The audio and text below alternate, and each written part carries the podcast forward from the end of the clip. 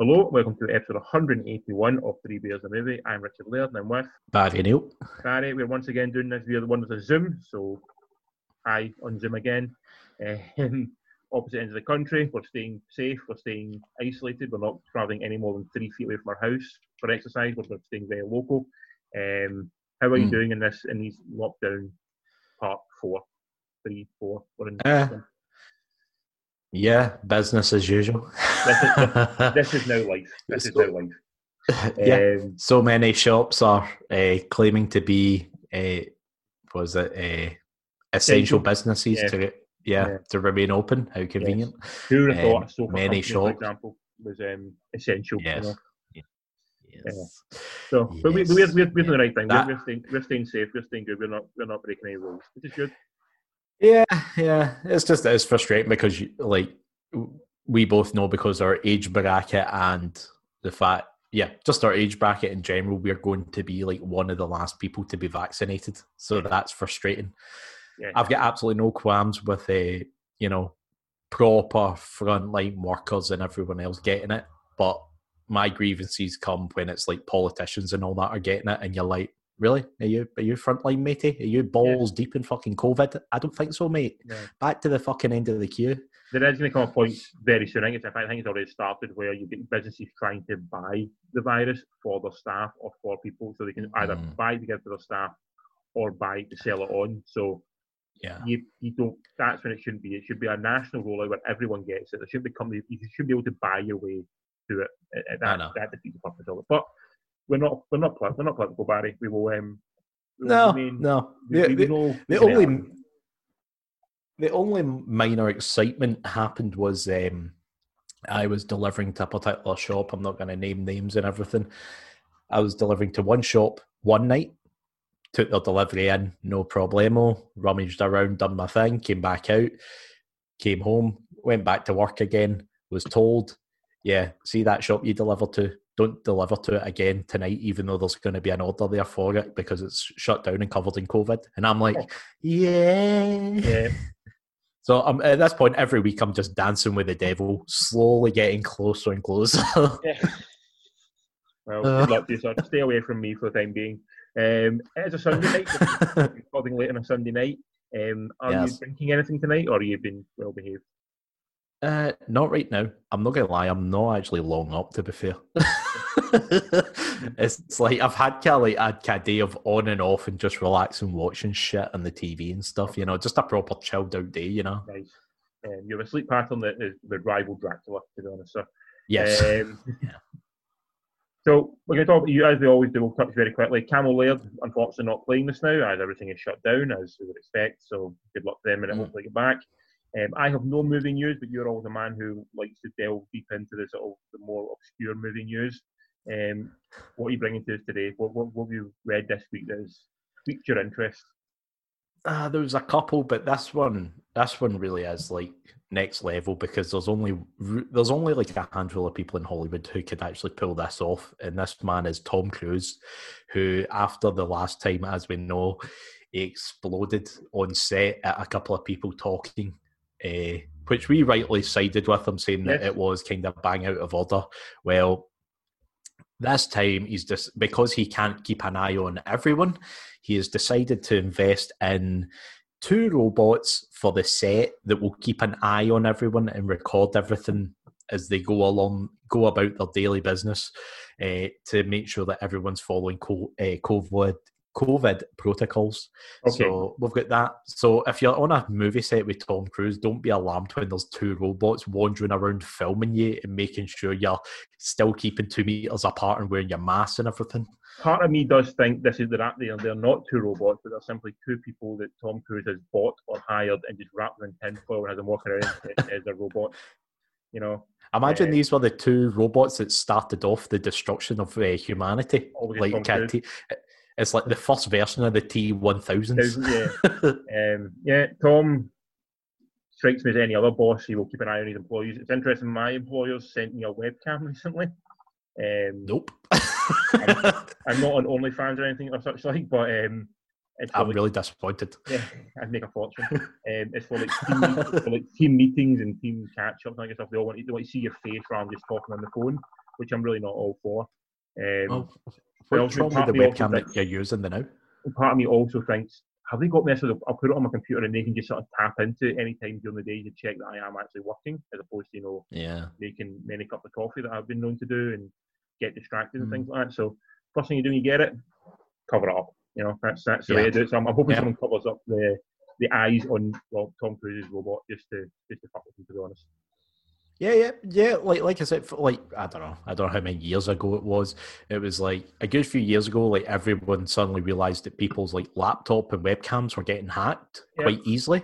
So people started taping over the little webcams that came with like laptops and stuff. So yeah, just do the same. Did just put a bit of tape over it, bit of paper, towel, whatever. And then if you need to do a meeting, just whip off the towel and talk away. Well, that's what I was in. Mine. My, camera is covered all times apart from I have to be on it. I, I refuse to Yeah. let Facebook or Elon Musk or anyone else look into my my lap, my camera my laptop see the fuck I'm up to because they will, I'm sure they will exploit me in some way. Yeah. Um, Yeah, it's yeah, like and- that whole thing with the with the what was it the ring uh, doorbell cams and webcams. Yes, People yeah. found a way to exploit them. So Yeah. you know, be wary, people. Be wary. If big tech is giving you something, there's usually a reason why, why they're giving it to you, and they will use it in a way that will probably fuck you over at some point. Um, yeah, that's why I don't have an Amazon Echo. very clever. We have, and now we we we got an Amazon Echo, and I said, you know, guarantee it. We'll start get- if we start commenting something in the house, I guarantee it. Can you go on your Instagram? There'll be adverts for it. So we start talking about, say, for example, want to go on holiday to New York. Mm. It's amazing how many New York adverts suddenly start popping up on your Twitter or on your, your Instagram. You know, it's, it's quite amazing how many. You know, Yeah, um, and we we we want everyone in the bedroom, in the uh, office, and the living room. So every opportunities, Amazon is listening to what I want, and they will, I'm sure, start sending me things at some point when I mistakenly order them drunk. I was actually thinking about you last night when I was sitting there watching the Boston game. I'm like, I wonder if he needs a new TV controller. I had visions of you flinging this TV controller right across the room. Richard does not get angry at games in the regular season. He waits the playoffs, then he gets angry. ah, okay. Only, only thing. Not not game two of a season. Like game two of a season, I'm I'm better. I'm rather with Cam. Um, um, I did, start pacing the whole overtime, mind you, but it's no. Early season games, I'm Mm. mm. with Cam. Uh, it gets, uh, as it gets games on, I, I get a bit more anxious. Um, hopefully we all. I was holding my breath there watching the Penguins game because Yeah, it fell into overtime and then it fell into penalties, and I was like, and then they kept on missing, and then I'm like, oh no, come on! But luckily enough, luckily enough, it flung in our favour. Well done, well done. Um, but we'll move on to our movie discussions as we always Yeah. do. So we've got a few movie things to discuss this week. So the first one is one that's on Netflix, but it was out in the cinemas, I think, during lockdowns, but like sort of like when the lockdowns sort of partially lifted. Um, people could go and see this film, obviously didn't, not many people saw it because of that. Um, and that film is Baby Teeth, um, directed by Shannon Murphy, um, who's done lots of Australian television and also she directed the episode of Killing Eve uh, on the BBC, which is um, a pretty big show. Um, the plot of this film is it's a young girl, a teenage girl who's got cancer. Um, she's sort of in the late stages of cancer. If she knows it, the family know it. if It's sort of it's well, it's well on its way. She knows she's going to die relatively soon. Um, when she falls, well, still going about her life, she falls for a guy who she meets at a train station one day. Um, the guy is clearly, I would say, every parent's probably worst nightmare. You know, he's a he's a Yeah, drug user. He's, a, a- he's definitely a bad boy, but she falls infatuated with him, and she brings him home. And sort of the family are torn between sort of wanting to sort of and let her enjoy her final months of life with this guy, and also have this guy Mm. who is clearly bad news for the for the family and for, for her indeed, but but it's clearly a bad influence. Um, and it's, and it's Yeah, yeah. the family dynamics are trying to trying to to, to, to, follow to, to, to understand that and to, to go along with this. Um, in the film, you've got Eliza Scanlen. She plays a young girl with cancer. Uh, she's in Little Woman, and if you've seen that recently, Toby Wallace plays the boyfriend, for, for lack of a better word. Um, she he is in um, tons of Aussie TV. I've not, I don't really know him, but he's in tons of Aussie television. Um, Essie Davis plays the mother. You know her. She's in the she's the mum from the Babadook. You've seen the Babadook, which is a fantastic um, Yeah. Aussie horror film. Yeah, you got to watch it. Phenomenal movie. Um, and also Ben Mendelsohn plays her dad. Um, and he's obviously from Ready Player One, Rogue One recently. and tons of other stuff. Ben Mendelsohn does a lot of work. Um, I really enjoyed this film. I thought it was actually genuinely very sweet. Um, it was very funny Mm. at times. Um, really dark humour because obviously it's dealing with something that's a pretty dark subject and it sort of it has that gallows humour to it. But also at the point of that, it's very much um, sort of dealing with a, a family who are on the edge and a family who are struggling, and it shows that well and how, and how they're trying to deal with it in their own, all their, pretty much all in their own way. They're not they're not really dealing it with, with about it with each other. They're almost dealing it almost separately. You know, the, like the mum's doing her thing, the dad's doing his thing, the, the daughter's doing her thing. It's like there's not a lot of cohesion between them, which is not a bad thing. I imagine that's what it might. Imagine in this situation, family will either come very close together, or might become even more sort of polarized because they're sort of just trying to deal Yeah, with their yeah. own ways. Um, Yeah. and what was amazing about how it, it would be very genuinely very very funny and also genuinely very heartbreaking almost within like the same sentence or the same moment you know there was sort of real moments of like you really laugh and you go that's so I shouldn't laugh at that it's so horrendous um, Mm. what did you think of it I've got one question to ask. Mhm. Do you think the dad got that across the road neighbour pregnant? no Okay. no I don't think Fair so enough. I didn't read it as that anyway I had, I kind of read it as that. Well, I, I not initially, but then the second time when he went to change the lights and all that, that's when I was like, huh. I mean you probably That's could read it definitely could read it like that I, I personally didn't read it like that um, but yeah, It was a bit of a storyline that didn't really go anywhere, to be honest. It kind of just Fair point. appeared and then disappeared, you know. Point.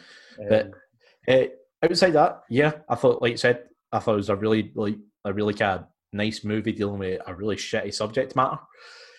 The last, like, uh, I don't know, but like 20, 15, 20 minutes or something, proper had me choking. Like, Oh, proper, yeah. on oh, this is fucking grim. I'm like, yeah, a very Jesus. grim sad ending yeah As- Yeah, thing is, but it doesn't lie. But you, you know that's how it has No. to end. yeah, I, I know. Yeah, But, no, but it's, it's, like, it's, it's not like it's the film called Me, Earl, and the Dying Girl. And at the start of that film, he said, "This is not a happy love story. This girl will die because she's a dying girl." You know, so don't Mm. think it's even go. There's like a happy ending to this film. And sort of this film get that same vibe of you know she's not going to live. She can't live. She's Mm. terminal leukemia, cancer. She's she's dead. They make this. She will die. So even when Mm. she does die at the end, it's, it still feels like a real gut punch because you almost want the sort of the Hollywood happy ending Yeah. that do sort of sort himself out a little bit, but that would be totally against you know what, what the, the ethos of the story is. Yeah, yeah, totally did, totally.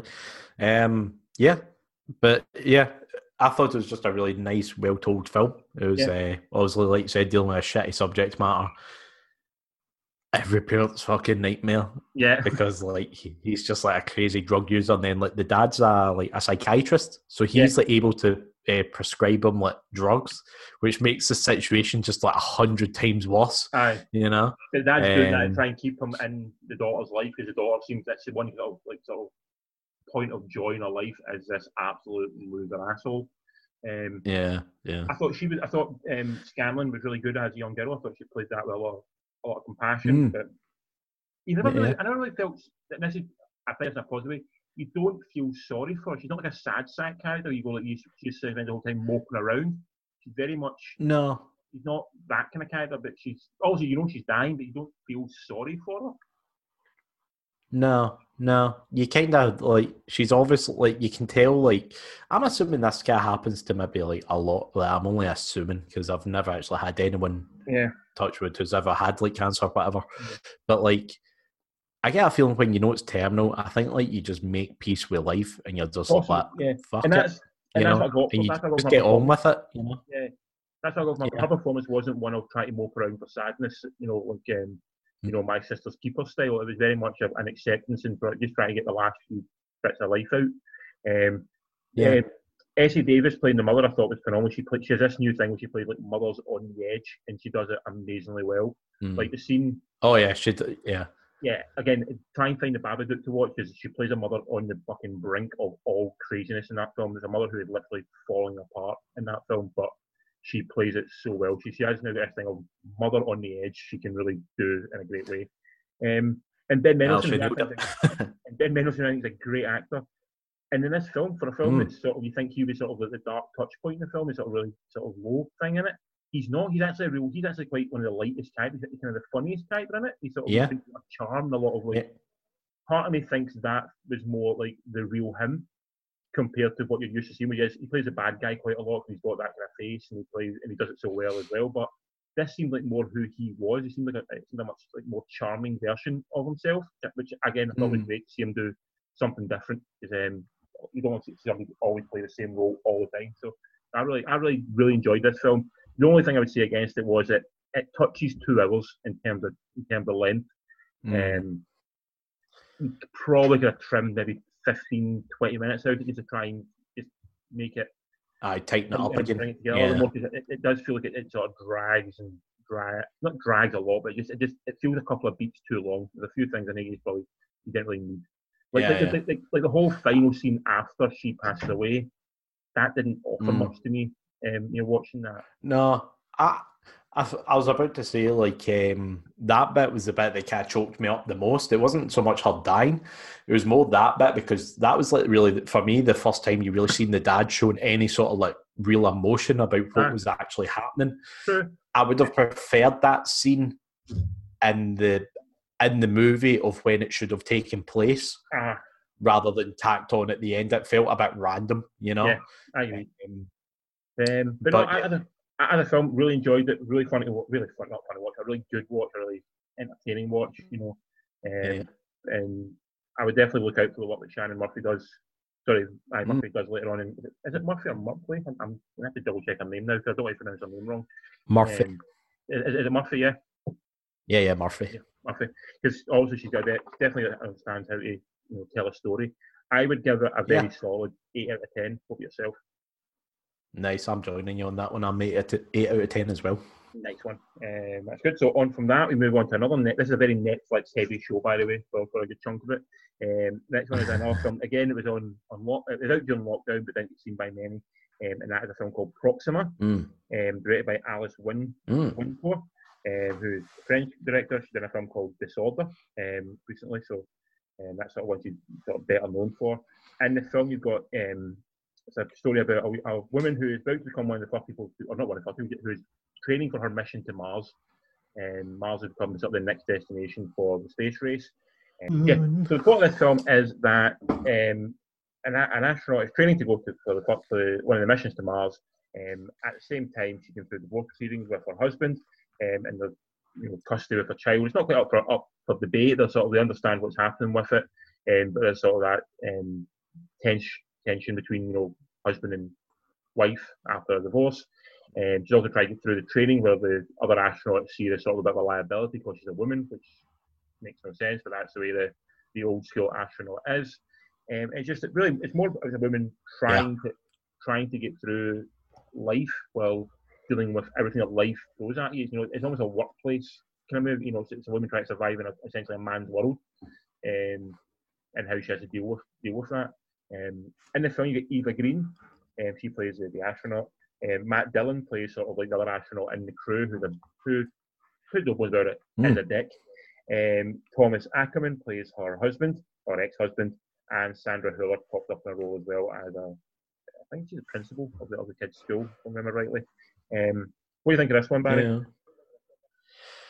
This was okay. This this was like a bit of a letdown. I was expecting a lot more from it. Probably because I quite enjoyed uh, last week's uh, space movie, uh, the one with George Clooney. Yes, Um, I really enjoyed that one. That's when it just, like you said, it felt like it was just a movie about a woman just struggling with life. It didn't really have anything really. It just so happened to be she, ha- she happened to be an astronaut. yes, Uh, so, but you could have plopped her in any position in any job in the world, and it would have been the exact same story. Um, he did, but I think the idea of her going away for it because the, the trip to Mars Yeah. was a year. That was a big Yeah. difference. You know, it's hard making that decision to leave her child, to leave him, yeah, leave him, leave in control of the father, um, and that was sort of you need that element of it to make it. It's not because it's not just her going away for work for a couple of weeks. It's literally, excuse me, a full year she's away for. So Mm, you know that was a big that sort of it's, and it's, and it's almost like the mother's. It, it, it's, it is weird because if this was a film done from a father's point of view, I feel like it wouldn't be a lot more the fact that the dad had to go away for a year because that's what dads do. Dads have to go away to work type thing. You don't really know if the Matt Dillon character had a, had a kid, for example. Is he leaving their kids behind? Whereas it's like the pain of a mother leaving a child behind is so much worse than a father leaving a, child behind. Um, yeah, yeah. So the bigger part of it I thought was the idea of like the sort of the work environment she has where people don't seem to trust her for some reason because she's a woman. That seems such an odd yeah. thing. You know, she's obviously a very qualified woman in her role. But yeah. she should like you know at one point she walks in and talks about the, what, what her workload is. Aye. Her dad's and her dad, her commander officer's like, oh, you should maybe take some of that work off you and do it. And she's like, would you take more off? He's like, no, no, no, no. She's like, why would I then? Like she, she knows she's capable type thing. So that was really interesting, you know, sort of the workplace dynamics of you know what women are expected to do and what they can do, mm. what they should be allowed to do. You know, sort of like they can do whatever the fuck they want because they, they can do the job as well as anyone else can do it. Yeah, I'd like to think if you're getting to that level within like NASA or any other space program, you're more than capable of doing any job. Uh, you know, these people don't exactly just get picked like fucking X Factor. You know what I mean? It's like mm. you know they go through stringent tests and everything else. You know. Yeah, that that was one. Of, I really, I actually really, really enjoyed this film. That was one thing that I thought was a bit odd was the main character. She is fantastic in the role because she plays the role with such subtlety and such compassion, mm. and such emotion. She's a brilliant actress that Hollywood has no idea what to do with over the past like 10, 15 years. She just doesn't really get enough of a, a run at Hollywood properly, but everything she's in, she's phenomenal in. Um, mm. So her character felt very rounded, very built, very, and it grew and it, and it had life to it and it had backstory and it felt very solid. Whereas all the other mm. characters, particularly, particularly the crew, they all felt a little bit sort of undeveloped and a little bit caricaturey. Like like the Matt Dillon character felt very sort of like just, you know, man who hates women. You know, there wasn't really much subtlety to him. You know, and that's you know, and, and because of that, that was it felt a little bit jarring when they're interacting because it's like, well, he's just he's, he's a caricature. You're a proper character. That, that didn't really mash up quite as well. I hoped it would do. Um, and the, the reasoning behind why she wouldn't be good at the job or why she needed to like, sort of take a step back just never made sense at any point. So um, yeah, the, the, stuff that was sort of like the workplace environment stuff and her trying to deal with the through that, I thought was a weaker part of the film. I thought the bits of the film that I did like was the stuff with her dealing with her daughter and, and trying to make her daughter understand what yes. she's doing and, and the emotion that came from that. That was the stuff that I really enjoyed. I really liked that stuff. I thought I thought it was um, like really well done. I thought Eva Green sold it fantastically well. I thought the young girl as well played the role fantastically mm. well. Because you are sort of seen a lot of the film from her yeah. point of view. And sometimes the camera will leave her sitting in a room and you'll hear the parents sort of having a debate in another room. So you're very much seeing sort of the idea of a, a relationship breaking down and a divorce from a child's point of view as opposed to the parents' point mm. of view. So I thought that was a, a, a, very different way to approach like sort of those scenes. Um, but yeah, that, I actually really enjoyed this film. I thought it was a, it's not for everyone. It is very slow. It's it's not. It doesn't move at any great pace. Yeah, well, that's what I was going to comment on as well. The fact that it is just shy of two hours, and my god, it feels it when you finish it. You know, it, it doesn't. It doesn't move quick. It doesn't get to the point very quickly. Um, and I think also there's that thing that the poster sells it a little bit maybe leans too heavily on the sci-fi in the posters in the trailer, for example, when there is literally mm.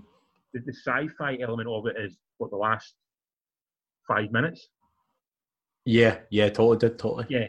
So I did like I did like the bit how the mum did break the like uh, quarantine thing to yeah. go and take her daughter to see the rocket because I think everyone can relate to that bit where it's like you will do absolutely anything for like your kids or like your nieces or whatever, you know. Aye. You will do like whatever to keep them happy, you know. That that was that was, that was like that stuff was great to me. Like the emotion between mother and daughter, I thought was fantastic, and, and mm. You know her coming to both of that coming to terms of what this job means for for, for her. Um, I just didn't really need the stuff with the crew as much. I felt that that again felt very caricatured. Just didn't feel like it.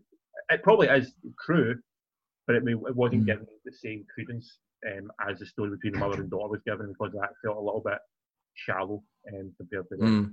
Other than that, I really enjoyed this film and I would um, definitely recommend it to other people to watch. Um, but I would say that it's probably been missold in many ways. I imagine people going to film thinking it's something to do with like Eva Green going to space and stuff like that. And it's like there's literally nothing of that. It's all very much yeah, yeah. All on, I, I think that's probably why I didn't why I didn't like it as much as like last week's where there was like a strong element of what it was from the very beginning. Whereas this, it was kind of like, right, what you getting at, what you getting at, and then it's like by the time you realise what they're getting at, you're like, all right, okay, so it's actually nothing to do with like space at all, you know? Yeah, yeah. Um, I'd give it a very solid seven out of ten. Yeah, I'm saying six. Six for you, right? So, Yeah. I saw, I saw Yeah. rating. You know, Right. yeah, you Um, know. from that, we're going to a, not a last film, but a last Netflix discussion of the day, um, and that Mm. is the Netflix series um, History of Swear Words, which doesn't sound that interesting, but it is presented by Nicolas Cage, the the legend that is the man we all adore, Mr. Nicolas Cage. Um, Yep. Essentially, it's a six episodes, 20 to 25 minutes long each, where they discuss the etymology and the meaning behind and how the use of a word has changed. And they use the six swear words, which are, do you remember the six swear words? It was um It was fuck, oh fuck what fuck, Yep. Shit. pussy, Ye- Hold on, let me find the episodes because damn, I'm missing one. Maybe crap. yeah, one of them was really weird when I seen it. I was like, that's not even really a swear word. Damn was one that wasn't really a swear word, but actually is the most cost uh, is a cuss word of the highest order. Uh, It means, you know, to, to, to damn, to send someone to damnation. So as actually, bitch was yeah, damn. All right, we've got fuck, shit, bitch, dick, pussy, damn. Yeah, yeah, that's it. So that's the six words. All interesting and words we use probably to, to the lesser more degree with some of them depending on what you want to use. Um, there, there, there's a few favourites in there, absolutely for sure. Um, Mm. then you get Nicolas Cage. He presents it in a sort of very. Try to describe how he presents it. Like it's, it's he's sort of a master of Very- ceremony, sitting in his own living room. Yeah. feels like. Um, Very Nicolas Cage. Nicolas Cage and a cut with comedians like Sarah Silverman, Nick Offerman, Nikki Glaser, Jim Jefferies, and also they bring in experts like sort of like deacons of universities Mm. and scholars, professors who bring you bring a more educational value to actually what the word came from, how what it means, why it's used, why it changed, you know, what what what, what its role in society is, and indeed how it might change. Um, this I actually found like surprisingly educational. Like it is, it is funny for big chunks of it, and it is funny with some of the stuff they come out with. But I actually found it genuinely quite Mm. educational. You know, like you you do learn stuff about it, which I thought was really well Yeah. done. Um, Yeah. Like I didn't know the, uh, the etymology of like I thought the etymology of fuck was the acronym uh, fornication under the Mm. consent of the king. Um, and apparently that's utter bullshit. It's like it's a completely it's like just a made up story. But it's like oh, that's what it is. Um, Yeah. so there's all wee bits in it as well, you know, the use of, and also like how to talk about how words are used and how they're how they're changing. You know, the idea of like using, um, pussy was the one who used a lot, uh, you know, and uh, you know how it's been taken back by the community, by certain elements of the population to mean something else and to sort of be a positive Mm. thing as opposed to a, a negative thing. Same with uh, bitch as well, sort of how it's been used differently by different people and how it's now changing as well. Um, but yeah, I, I genuinely thought it was actually really well done. Um, Nicolas Cage is clearly the MVP of it. He he is in Yeah. absolute fine form. He is seriously loving what he was doing with this, and they Mm. used him enough not to be boring. They used him. Nicolas Cage Mm. never be boring, but used him enough so it didn't become a Nicolas Cage show. He just he brings it. He starts it off. He interjects. He brings it home. He's he's not throughout the entire thing. It is actually more about the talking heads to bring in to sort of do the more of the chat, more of the comedy. Um, so I, I actually found this genuinely a lot more fun than I really expected. It, it feels to me like it should be a funny or die sketch that becomes uninteresting after 10 minutes. But I, was, gen- I Mm. genuinely enjoyed all six episodes. Um, what about yourself? Quite clearly, not as much as you. My, Uh, said, my bar was very low for this. I did not expect it. to- I thought this would be quite Yes. poor. Yeah. First and foremost, I didn't realize that Nicolas Cage wasn't going to be in it all the way through. So Right. right, there and then, it lost a point to me. Then when all these other actors and comedians and all that popped up, it just felt very much like one of those shows that is on the TV over the festive period. It's like the top 100 greatest songs of all time. It felt like that shit. And I was like, oh, here we fucking go. So I was sitting there and I was watching it, and literally every time Nicolas Cage came on the screen, I fucking loved it. Mhm. anytime he wasn't in the screen, I found I was completely not interested in what the comedians or whoever they were had to say about swear words. I wasn't overly bothered in the history of them because, like Really? you said, words change through Yeah. the course of time. So, yes, it's interesting, but do I care? No. Am I going to go up to someone and be like, "Do you know the real meaning of fuck is not actually what you think"? No, probably not. Yeah, I would. I You uh, know. totally would do that. I, I, see, I, I like knowing where words come from and how words are made and how words change. So I really, I Yeah. genuinely really enjoy all that stuff. Now the the weird one was uh, for the second episode. It was it was shit. I'd never heard of that acronym before, where it's like sugar and honey and iced Uh-huh. tea. I'd never Uh-huh. heard that before, so that was a bit like oh, that was a bit random. It was it must be like a more American thing. I think that You I think it's one of like something, something my grandmother would say, you know, rather than saying shit, Yeah. she would say she would say that, you know, it's like people Yeah. Saying like "see you next Tuesday" rather than saying Yeah, yeah, yeah. you know, that, that- you know, the, the, like don't say it, it's a horrible word. Um, That's a beautiful word. It's a Beautiful, horrible 'cause you can pretty much gauge how quickly a conversation's going to go south if they winch at that word. If they go, Oh, yeah, it's- that, that that's the word that like I can all the all the words they mentioned in the, the, the show I actually don't have any problem with. If that word's there, that's one I, I really don't like it. Um, I'm not a huge Yeah. fan of fuck to be honest, but I do like motherfucker. So I, I, I like a, a version of Yeah. fuck as opposed to fuck on its own. yeah, Um, but um, yeah, I, I It- really it. it was- I thought it was good. Um, it was. I I just, I don't want, I don't, I just don't want Netflix to go down this route of making absolute throwaway trash like this. See, I- It's I fine once in a blue not- moon. I don't guess he's not trash. This is but the one thing I've watched I on Netflix man. recently that's absolutely not trash. Like it genuinely was educational Hmm. and interesting. We're going to talk about a show next week Uh, um, that um, oh is no, on Netflix oh now no. that I thought was genuinely Geordie Shore, What? Geordie Uh, Shore. Yeah. So that, that I thought was I thought it genuinely was utter trash. Um, but this I actually Mm. think at a point and it, and it made a little it, it, it taught me something. And if it teaches me something, I'm like, you know what, that was worth my time. And I thought it was done well. Yeah. It could have easily got very boring. It could have easily got stale very quickly. But 20 to 25 minute long episodes, they're punchy. They're Oh no, the the length of the episodes were perfect. Yeah. It's easily consumable. And I genuinely thought, I mean, it's like I said, it's not brilliant. It's not the greatest thing ever made. But for what it was, I thought that the two hours I spent watching it were actually enjoyable. Not very, well, even two, I think, not hmm. literally just shy of two hours watching it was Yeah, an yeah. enjoyable time watching it, and I laughed a lot.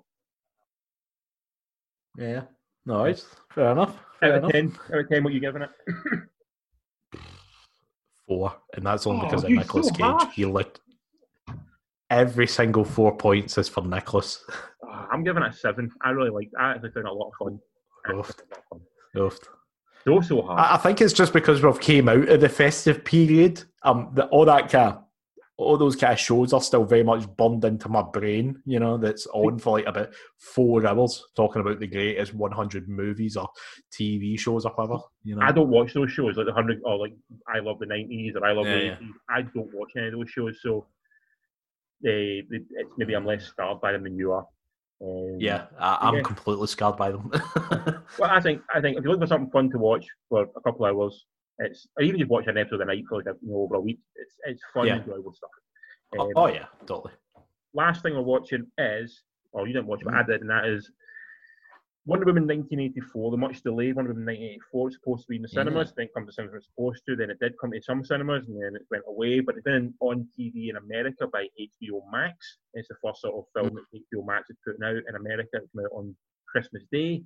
Um, over here, we had to wait because it's in the cinemas here for a few places um, until uh, Wednesday, uh, 13th of January, when it gets put into um, demand uh, release sort of rental. You have to rent it to, to watch it.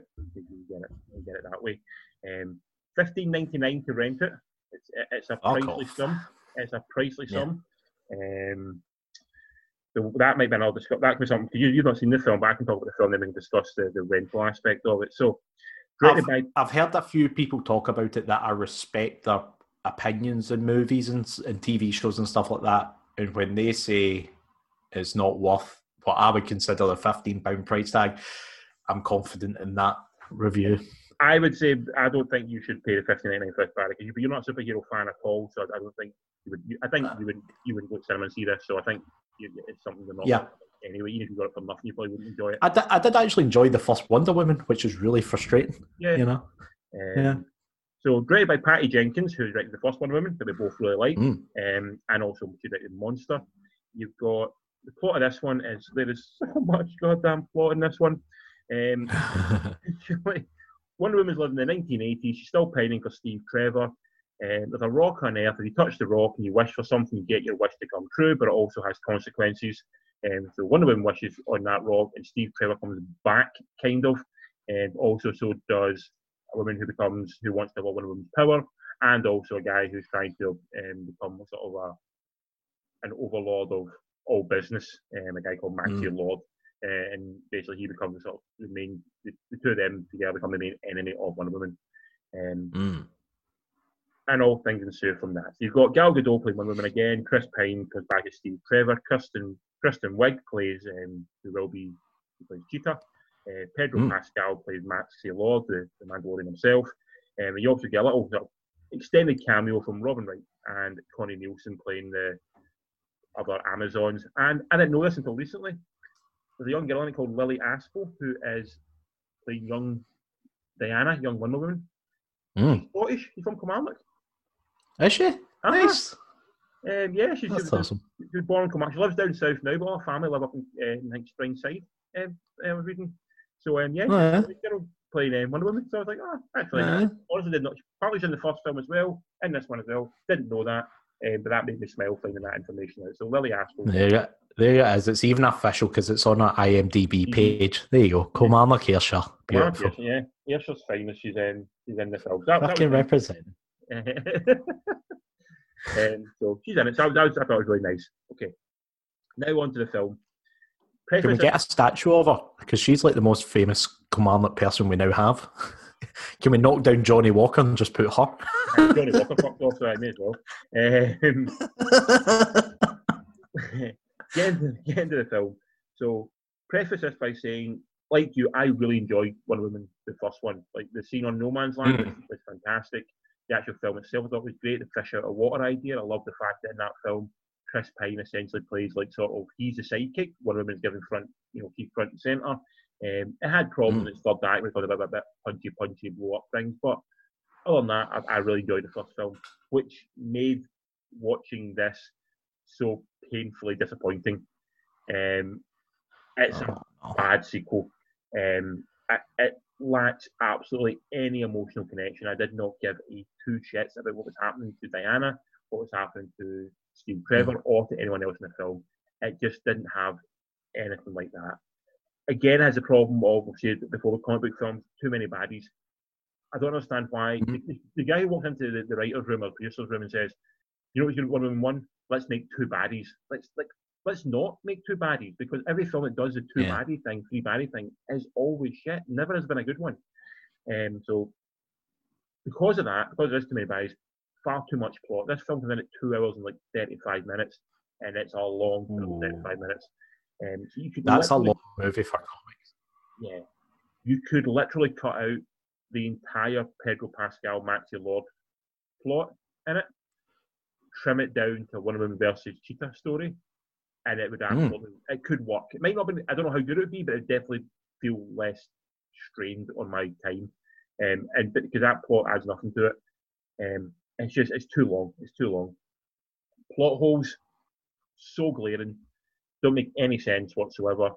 Um, I'm not going to spoil territory with it, but a, the, the, the way they bring back Steve Trevor, who died in the first one, into this one, it's so weird and creepy. It doesn't make any sense, and it makes you kind of question a lot more stuff in it. Um, Mm. they also this thing, it's called Wonder Woman 1984. It's set in the 80s, so you think go with the 80s, lay into the 80s vibe, go whole Stranger Things with it. You know, we've all been loving this that kind of 80s thing. They do nothing with the 80s. The opening is a wee bit of people in lycra. After that, there's there's not even. And this, this is I thought was the most reprehensible thing in it. There's not even a good like 80s soundtrack needle drop. You know, they can go like like the rock out. You know, you can have you know, which makes, you know, at one point there's like literally a war between two tribes with each other. You know, Mm. like two groups who Yeah. fighting. You go, could be possibly. Perfect. You know, maybe that Frankie Goes to Hollywood on there. Maybe that would be the ideal for this moment. No, no, don't don't bother with it. So there's nothing in this film that's I- an 80s movie. They're all. She just. What, what is what is the point? That's that's the You point. know? I didn't understand why. I mean, the only thing I can think about it, you don't want to say it now. If you said it now, you have the problem with why the Superman and Batman not get involved in Sup- they're already in her world. In, in her world. So we said in the 80s, there is no Superman, there is no Batman. So she's basically on her own, which gets makes some sense to some degree. Mm. But other than that, like she swans around looking like Gal Gadot because she's a stunning woman, but there's nothing about her that makes her look 80s. You know, she just sort of she's still wearing everything she wears even looks like it should be worn now. And it's just I it's, want it's just it's not a good watch, man. I want I wanted her to have like the like a more vintage Wonder Woman outfit with just a big massive like long permy hair, you Yeah. know, and big massive like glasses on or something, you know. Aye, go go proper uh, Lynda Carter with it. Like you said, it's like everyone is mad for the 80s. It's easy to drop music in, and when you're smashing a budget of like, where was it? 'Cause I seen it two seconds ago. When you're smashing a budget of like 200, 200 million, eh, aye, 200 million dollars, and you can't afford to pay for a couple of 80s soundtracks, I know. I think there's a problem here, you know? It was absolutely criminal. Um, Yeah. I, I think one of the big problems with it, and I don't want to say it, is Gal Gadot looks every inch Wonder Woman how she should look. You know, she looks the absolute perfect Mm. Yeah. Woman. Yeah, yeah, yeah. I don't think Gal Gadot's getting any acting props. Yeah. I think she looks the part fantastically, but I don't think she's much. I, I, I don't. I didn't have anything. She didn't make me connect with her in any way. Everything seems very, Mm. very blah about her when it comes to her acting ability. And I think Mhm. the charm of it got you through the first one, and the visuals got you through the first one just wasn't there for this one. There is no scene on a powerful no man's land scene, for example. There's no, there's no like sort of focal point, great moment in this song. You go, that was awesome. And the final battle at the end is probably some of the most dodgy CGI I've seen in a major film for a long time. Like it looked Mm, almost like almost you've seen better CGI imagery in like video games than you have seen in this. Mm. It looked very weak. Um, There's literally no excuse now for bad CGI now. nah, there's That's really not. that's There's not. Um, yeah, man, and that was the thing. I just I wanted to love this film. Me and Jill both sat down to watch it. We wanted to really enjoy it. We Mhm. tried so hard to enjoy it, but we just got really bored and just did not did not go for it at all. Um, Yeah. I I don't know why can't DC just fucking use the blueprint for Marvel movies? You know what I mean? Just just just fucking use that. You know what I I think, mean? they- I think they've tried to do it and it's not really worked out for me. And there's nothing wrong with trying something different. Like I thought other stuff we've done has been good. Um, like I quite like Wonder Woman. I quite like Man of Steel. I don't think it's a bad film at all. Mm. Um, uh, I think there's problems with Justice League. Obviously, and there's problems with. But they, they have got. They, they can do certain things. They can pull off stuff. Um, but Mm. this is just not a good. It wasn't good, man. And honestly, it felt like a real disappointment. From what the first one was and how much we all enjoyed and loved the first one, it felt like it Yeah, a long fall. Um, I'll give Yeah. it its now. Out, out of ten, I'm giving it five out of ten um, overall. Um, so very weak. Um, bigger discussion we can discuss is the fact fifteen ninety nine to rent this. Yeah, it's fucking brutal. I mean, I, yeah, we have spoke we have spoke off Mike about my grievances with Amazon and the fact that they charge you nine ninety nine to rent a movie on certain movies within their group, whereas there's other movies you can rent for the same time period for like maybe three pounds in the UK. Um, that that always rubs me the wrong way. I know we've all spoke about it, and you say it's all to do with like the studios or who's got the license for that or something. But yeah, fifteen.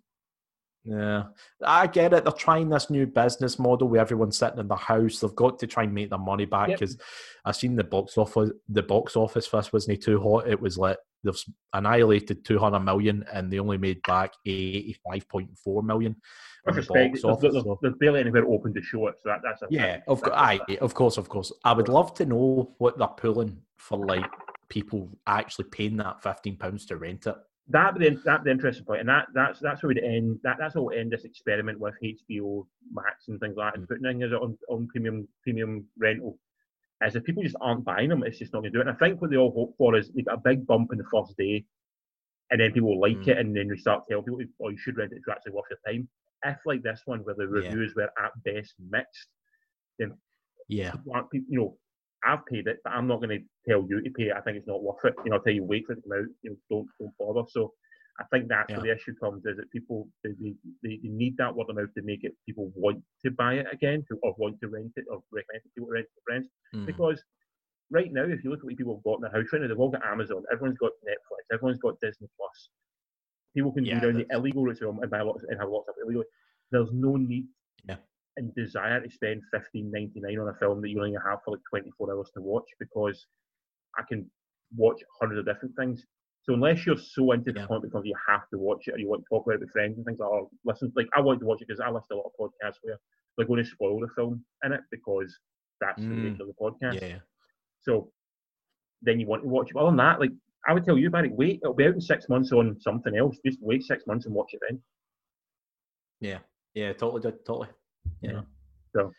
Bit of a letdown, but really saying is Three Beers is really promoting flying that uh, skull and crossbone flag high and getting your sea shanty on. no, definitely not. Definitely, I, I don't. I don't agree. with- I don't agree with downloading. Um, I, I think if you want to watch the film, pay for it. If you don't want to pay for it, then wait for it. Yeah. Um, Totally. but I'm still re- I'm still refusing to pay a tenner for fucking Total Recall. Uh, the Arnold, the Arnie one on uh, Amazon. I'm still holding out, but they've got a tight grip on me. I might end up spudging and going for it. Like you'll be on the shelf, man. You got, you got to have a Blu-ray or a DVD copy of that film, which I do have sitting on my shelf. I can watch it whenever I like. I don't have to. I'm not. I don't have to whim to the, the Amazon world. Um, and that's why you that's why you have physical media, so you can actually watch something. Fuck you, why you don't have to rely on paying, money for it. That being said, I did rent a film recently. Um, what did I rent? Oh, we rented we rented Wonder Woman. Um, the actual like the first one. It, it was on. Yeah, yeah. It had been on I think, Amazon for fucking months. And I hadn't watched it. I thought, right, you know, people who are watching the new one, to watch the old one, and they're smart to go, let's take that. People buy that for the night because they want to like get themselves reattuned to it. So, got Yeah, rent that one. had to rent it rather than just being there. So I had to pay 99 pence to rent that for one night. So one of them Yeah. technically cost like it- like I, I said the other week to yourself that happened to myself. I rented a Dredd from Yeah. I Dredd from Amazon for a couple of for like three pounds. So I don't begrudge that at all. And then literally like within seven days it appeared on Netflix and I'm like, oh you dirty bastard. Now granted I know I would fucking burn that three pounds something else. So it's not Yeah. that big a deal, but still it, it's a kick in the nuts that you don't need. As indeed. Um, and again, I have it already, so I don't have to do that with that one. Um, yeah, but that is us for this week. So, unfortunately, Women was not what we all wanted for. But I would we think we're both recommending Baby Teeth, and we're gonna, I'm recommending, but you're half recommending Proxima and History of Yeah. Um, next week, uh, we have on Netflix again, we have a new limited series called The Night Stalker which is uh, Netflix's newest um, serial killer procedural, trying to Mm. find out who killed or historic history of, of serial killer shows. Um, I may have given Yeah, this has just been added, hasn't it? yeah, it's been added very recently. Um, so have a look for that one. You have a watch for that one. I may have given away what I thought of that film, or that series already in this week's episode. Um, but yeah, so, so that so that's that is out. Um, also on Netflix, we've got a film called Les Miserables, which is not the the 2012 sing-along version, and it's actually a kind of very kind of gritty French movie about sort of refugees and the police. Um, that's on Netflix as well. Mm. It, it is in French, so be aware of that, Barry, when you're watching it. Um, it's, a- it's a, it's an That's okay. interesting, an interesting movie. And also, we've got on Amazon, um, it's about I think yesterday, is one called One Night in Miami, and it's about a sort of idealized moment that didn't happen but could have happened when like sort of four people all met for one night and they basically discussed the world and how to fix it. Um, the interesting rub is that the four people are Malcolm X, Cassius Clay, Jim Brown, and Sam Cooke. So it's like sort of four bastions of sort of like black culture and the black resistance, all meeting for this Mm. one meeting in a, in a hotel room in Miami. And from what I'm, led to believe, Nice. it didn't actually happen. But just idea about what it could have been if it did happen. They're all they're all in Miami on this one night, so they could have technically done it, but they never did. This is this is sort of the idea of like what could have been. It's based on a stage play, and it's now went to, to Amazon as a, a, a one-off movie. So um, have a look for that one. Cool. Um, I've been hearing good things about it. Um, but that is us for this week, Barry. Give you a way to find us. all the usual social media haunts at Three Beers in a Movie, Facebook, Twitter, Instagram. That's great. And that's us for this week. Um, I've been Richard. You've been, Bag it. and you've been listening to. Three beers and a movie.